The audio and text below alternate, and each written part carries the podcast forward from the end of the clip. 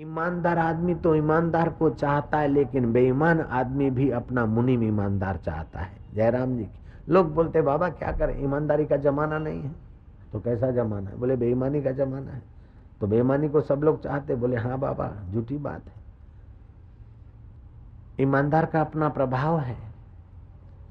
ईमानदार तो ईमानदार को चाहते हैं, लेकिन बेईमान आदमी भी अपना रसोईया ईमानदार चाहेंगे। बेईमान आदमी भी अपना ड्राइवर ईमानदार चाहेगा। बेईमान नेता भी अपना सेक्रेटरी ईमानदार चाहेगा। और बेईमान डॉक्टर भी अपना कंपाउंडर हमारे से ईमानदार चले, ऐसा चाहता है। जयराम जी को बोलना पड़ेगा। तो ईमानदार को तो ईमानदार चाहते ही हैं, लेकिन बेईमान आदमी भी ईमानदार को चाहता है। तो जितना तुम्हारा चित्त अपने प्रति ईमानदार है, वफादार है, उतना आपको आत्मसंतोष होगा। मनु महाराज कहते हैं कि तुमको तब तक सत्कर्म उत्साहपूर्वक करते रहना चाहिए जब तक आत्म शांति, आत्म तृप्ति नहीं मिली। कर्म से कर्म बंधन काटना चाहिए। कर्म करने की क्रिया शक्ति तो ईश्वर ने दी है, करने की शक्ति तो दी है, लेकिन करने की शक्ति का सदुपयोग करोगे तो तुम्हारे को अंतरात्मा का सुख मिलेगा। सोचने की शक्ति दी है, सोचने का ढंग अगर सही होगा तो जहाँ से सोच विचार उत्पन्न होते हैं वहाँ चित्त विश्रांति पाएगा। तो सुखी जीवन, सम्मानित जीवन, स्वस्थ जीवन, यह जीवन की मांग है। तो श्री कृष्ण कहते हैं तुम्हारे जीवन में वो आध्यात्मिक तेज लाओ जिससे सुखी जीवन, सम्मानित जीवन और स्वस्थ जीवन प्राप्त हो। जिसको आध्यात्मिक शांति या आध्यात्मिक तेज नहीं, वो स्वास्थ्य लेगा टैबलेटों से, इंजेक्शनों से। वो विद्या भरेगा बाहर के किताबों से, अंतर आत्मा की प्रेरणा उसको नहीं मिलेगी जिसको आध्यात्मिक तेज नहीं है। और सुख लेगा क्लबों से। सुखी जीवन जीने के लिए आपके जीवन में एक समझ चाहिए। महात्मा लीला तीर्थ से साधुओं ने पूछा कि स्वामी जी आप कब साधु हुए? तो उनके साथी ने बताया कि ये तो सन्यासी तो हुए 4 साल, लेकिन ये घर में थे, कॉलेज लाइफ में ये साधु थे। इन्होंने संयम नहीं खोया था। जो खाना चाहिए वो खाते थे, जो बोलना चाहिए वो बोलते थे, जहाँ जाना चाहिए वहीं जाते थे, गैर जगह नहीं जाते थे। इसलिए बड़े प्रसन्न रहते, शांत रहते। जो उदंड लोग थे, लड़के थे, वो इनको अपने टोली में घसीटना चाहते थे, लेकिन ये नहीं गए। तो उदंड लोगों ने इनको वैरी बना लिया। और लेबोरेटरी में एक इंस्ट्रूमेंट टूटा और उदंड लोगों ने मिलकर लीला तीर्थ का नाम लिया और लीला तीर्थ पर 50 रुपया जुर्माना हुआ। लीला तीर्थ ने 50 रुपया भर लिया। जब अच्छे विद्यार्थियों को पता चला कि लीला तीर्थ पर झूठा आरोप है, तो अच्छे विद्यार्थियों ने कहा कि देखो, उदंड लड़के और लड़कियां कॉलेज में रिसेस के समय क्या क्या, कहाँ कहाँ भटकते हैं, और कभी कभी कॉलेज के नाम पर घर से निकलते और कहाँ कहाँ भागते फिरते हैं, ये हम थोड़ा बहुत जानते। और आप और हम मिलकर इनके जो भी वीक पॉइंट है एकत्रित करके मैनेजमेंट को बताए और आपको 50 रुपये वापस दिलाए। लीला तीर्थ ने कहा नहीं, इनके दोष देखते देखते तो मेरा अंतःकरण दोषी हो जाएगा। 50 रुपये से ज़्यादा मेरा कीमती समय है। मैं अपने चित्त को दोष गिनने में और अपने समय को दूसरों के दोष एकत्रित करने में अपने समय को नहीं गंवाऊंगा। मैं निर्दोष नारायण का चिंतन करके जो तृप्ति का अनुभव कर रहा हूँ, वह तृप्ति मेरे को 50 रुपये से बहुत ज़्यादा कीमती लगती है। मैं बहुत सुखी हूँ।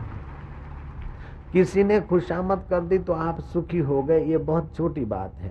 किसी ने निंदा कर दी तो आप दुखी हो गए, तो बहुत छोटी बात है। लेकिन खुशामद में भी आप परम सुखी रहे और निंदा में भी आपके चित्त में, हाँ, निंदनीय कर्म करते तो सावधान हो जाओ, लेकिन खामखा आपके ऊपर आरोप या निंदा होती है तो आपके चित्त में चोट न हो जाए। आप ऐसे सुखी हो सकते हैं। सुखी जीवन की जरूरत है हमको।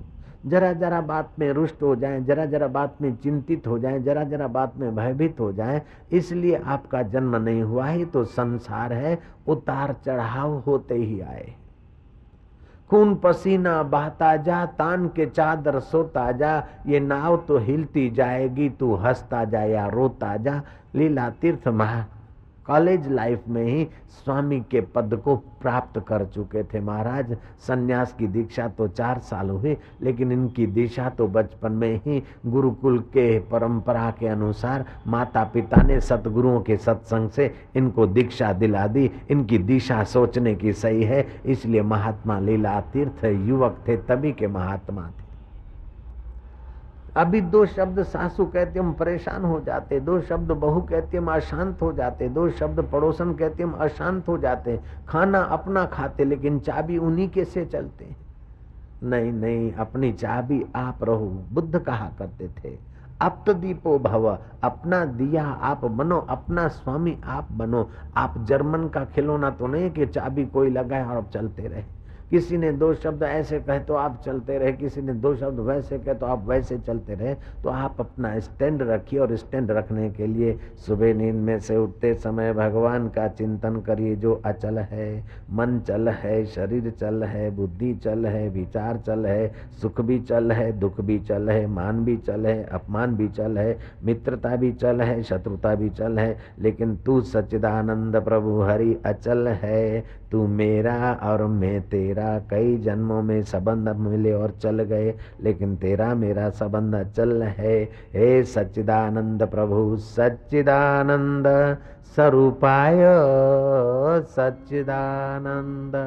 स्वरूपाय, विश्व उत्पत्ति आदि हेतवे, विश्व उत्पत्ति आदि हेतवे, तापत्रय विनाशाय, तापत्रय विनाशाय, श्री कृष्णाय वयम नमः, श्री कृष्णाय वयम नमः। तीनों तापों का हरण करने वाले हे सच्चिदानंद प्रभु। 3 प्रकार के ताप होते, दुख होते हैं। आदि दैविक दुख होते हैं, आदि भौतिक दुख होते हैं, और आध्यात्मिक दुख होते, मानसिक दुख होते हैं। ये दुख तब होते हैं जब आदमी दुखहारी श्री हरि के प्रसाद से दूर रहता है। हरि के प्रसाद के साथ जुड़ा रहे तो ये दुख आपको प्रभावित नहीं कर सकते। सत्संग सुनना बड़े भाग्य की बात है। पाप अगर जोर करेंगे तो सत्संग में बैठने नहीं देते। तुलसी पूर्व के पाप से हरि चर्चा न सोहाय। पाप अगर जोर मारेंगे तो कथा में से उठ के खड़ा कर देंगे। तुलसीदास कहते तुलसी पूर्व के पाप से हरि चर्चा न सोहाय, जैसे ज्वर के जोर से भूख विदा हो जाए। जैसे बुखार जोरदार होता है तो फिर अन्न भाता नहीं है, ऐसे पाप जोरदार होता है तो कथा में बैठने नहीं देता। जयराम जी की। अगर जबरन आप बैठ गए तो पाप को भागना पड़ेगा। अगर आप कमजोर हुआ तो पाप आपको लेके भागा जाएगा। जय श्री कृष्ण, जय श्री कृष्ण तो बोलो। समझने वाले समझ गए। नारायण हरि, नारायण हरि, नारायण हरि। पापवंत कर सहज स्वभाव, राम कथा ते उभावई न काहू। जो रोम रोम में रम रहा है, उस चैतन्य का कथन चिंतन सुनना उसको भाता नहीं है। तुलसीदास जी कहते कलयुग केवल हरिगुण गाहा, गावत नर पावई भवथा।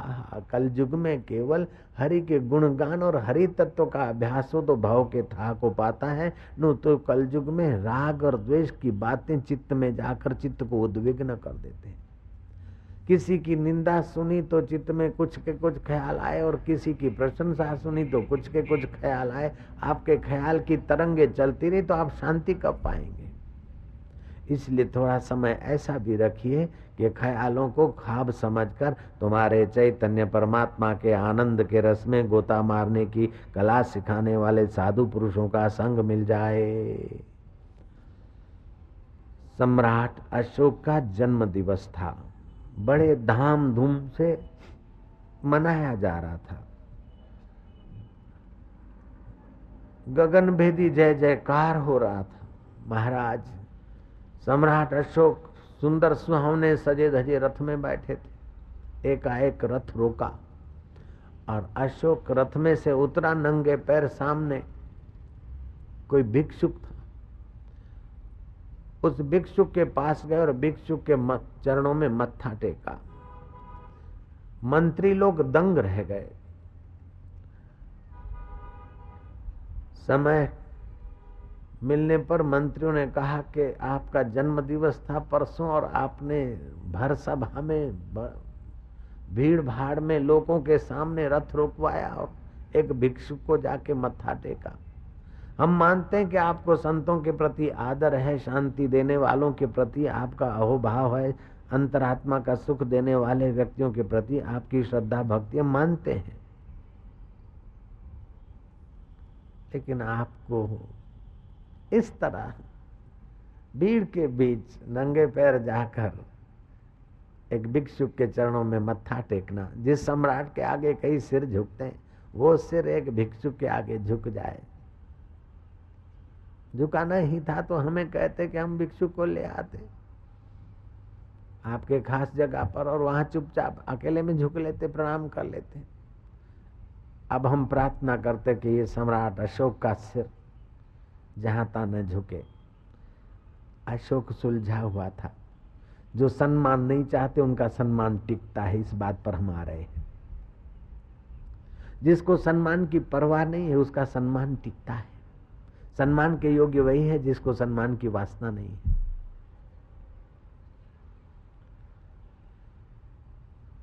अशोक ने एक थैले में कुछ मुंडियां दी, मछली की मुंडी, मुर्गे की मुंडी, सुअर की मुंडी, बकरे की मुंडी, घेटे की मुंडी, मनुष्य की मुंडी, मतलब मुंडियां दी थोड़ी। उसी मंत्री को कहा जाओ ये मुंडियां बेचे आओ। मंत्री सारी मुंडियां तो दिया है लेकिन मनुष्य की खोपड़ी किसी ने ली नहीं, मनुष्य की मुंडी किसी ने ली नहीं। सम्राट ने पूछा ये क्यों नहीं बेचा? बोले इसका कोई खरीदार नहीं। बोले प्राण निकल गया, अब मुंडी तो मुंडी है, चाहे सम्राट अशोक की हो चाहे गरीब कंगाल की हो, मुंडी तो मुंडी है। जो प्राण पखेरु निकलने के बाद जो मुंडी किसी काम में नहीं आती, वो अगर मैंने शांति के लिए, परमात्मा के सुख के लिए, परमात्मा के नाते किसी संत के चरणों में मुंडी झुका दी तो मैंने घाटा ही क्या किया, मैंने कम ही क्या की। कहाँ तो जय जयकार हो रहा है लेकिन मानपुड़ी की वासना नहीं है। ऐसे सम्राट अशोक के लिए भारतवासियों को अभी भी मान है और भारत सरकार ने तो उनका सिंबल रुपयों पर अभी तक लगा रखा है।